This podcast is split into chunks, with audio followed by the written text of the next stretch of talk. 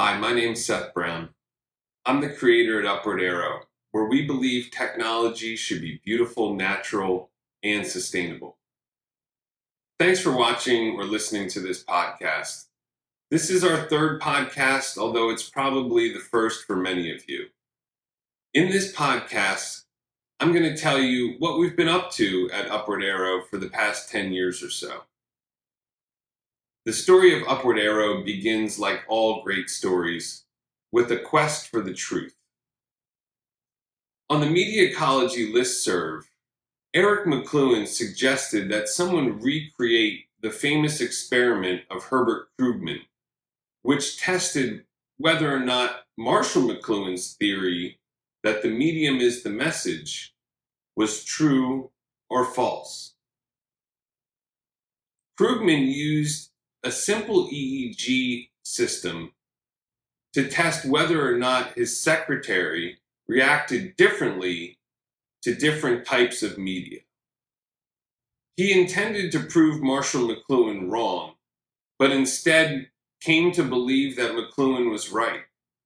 The medium is the message, and it has more influence over us than any of the content that we ever perceive. Now, Krugman's study wasn't the most scientific, and so Eric wanted to recreate the study in a more scientific way. At the time, I was experimenting with technology and thought, wow, this is a great way to bring together my passion for media studies as well as my passion for technology. Of course, they are very much one and the same. When Eric put the call out over the listserv, I took up the call, as did Gregory O'Toole.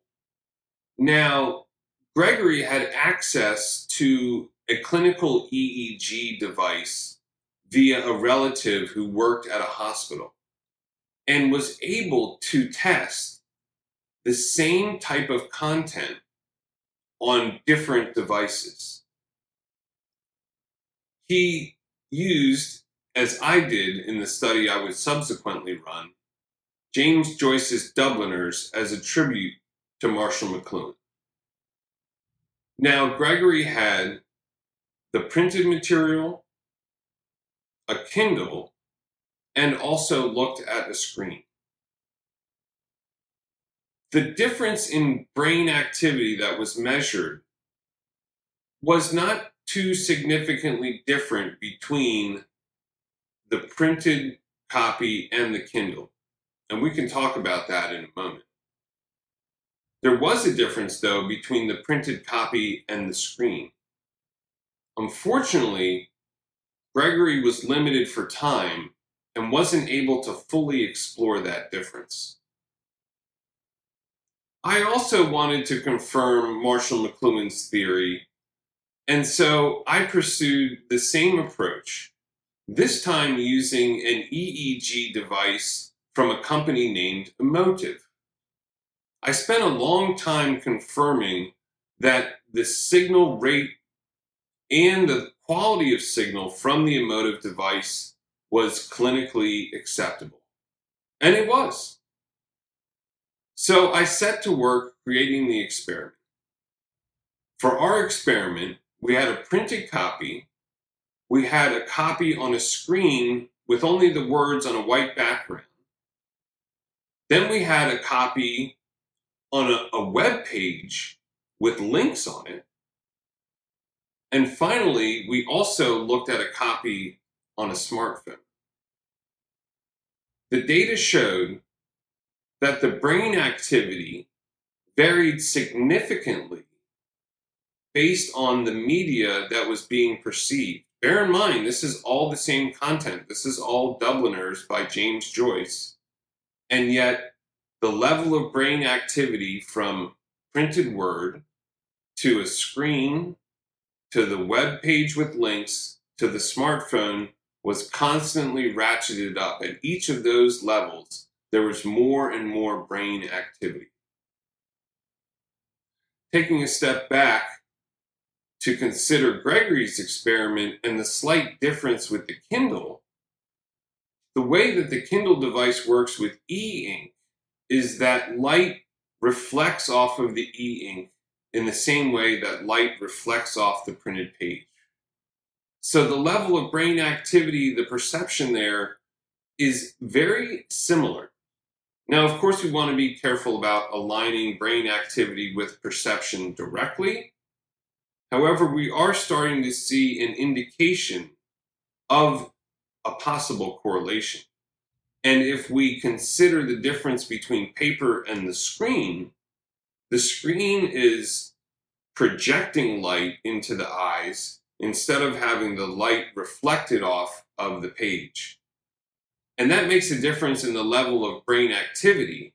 And while not shown in this particular study, that difference in perception on light reflecting versus light being projected also makes a difference in how we perceive that content.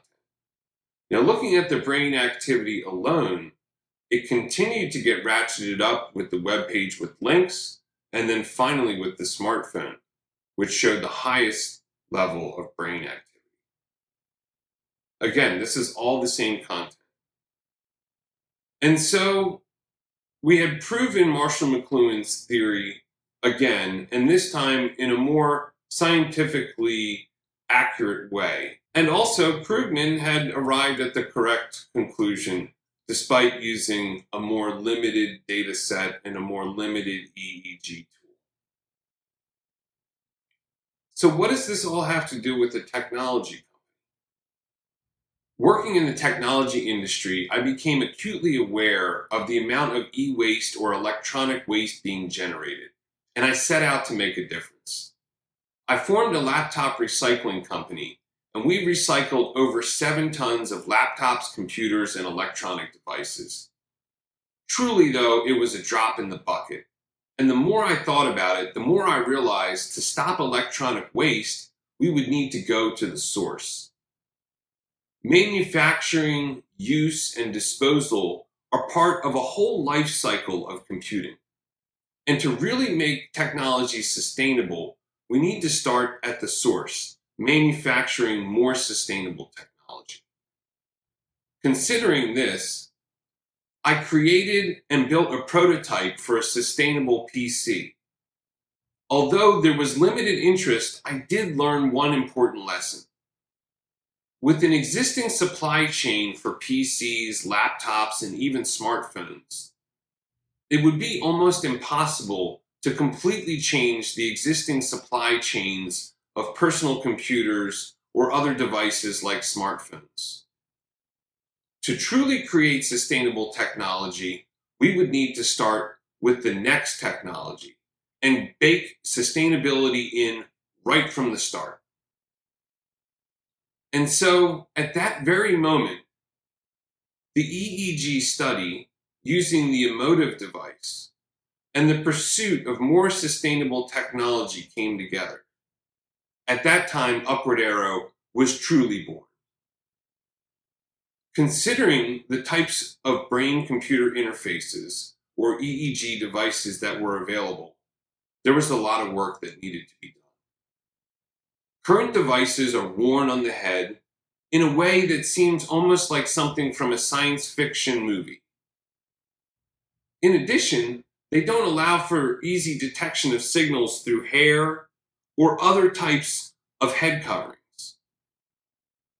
Many people have awesome hairstyles, and certain people like wearing certain head coverings or hats or whatever they would like. As a result, the brain computer interfaces that are available now will never gain mass adoption. Instead, we need something even better.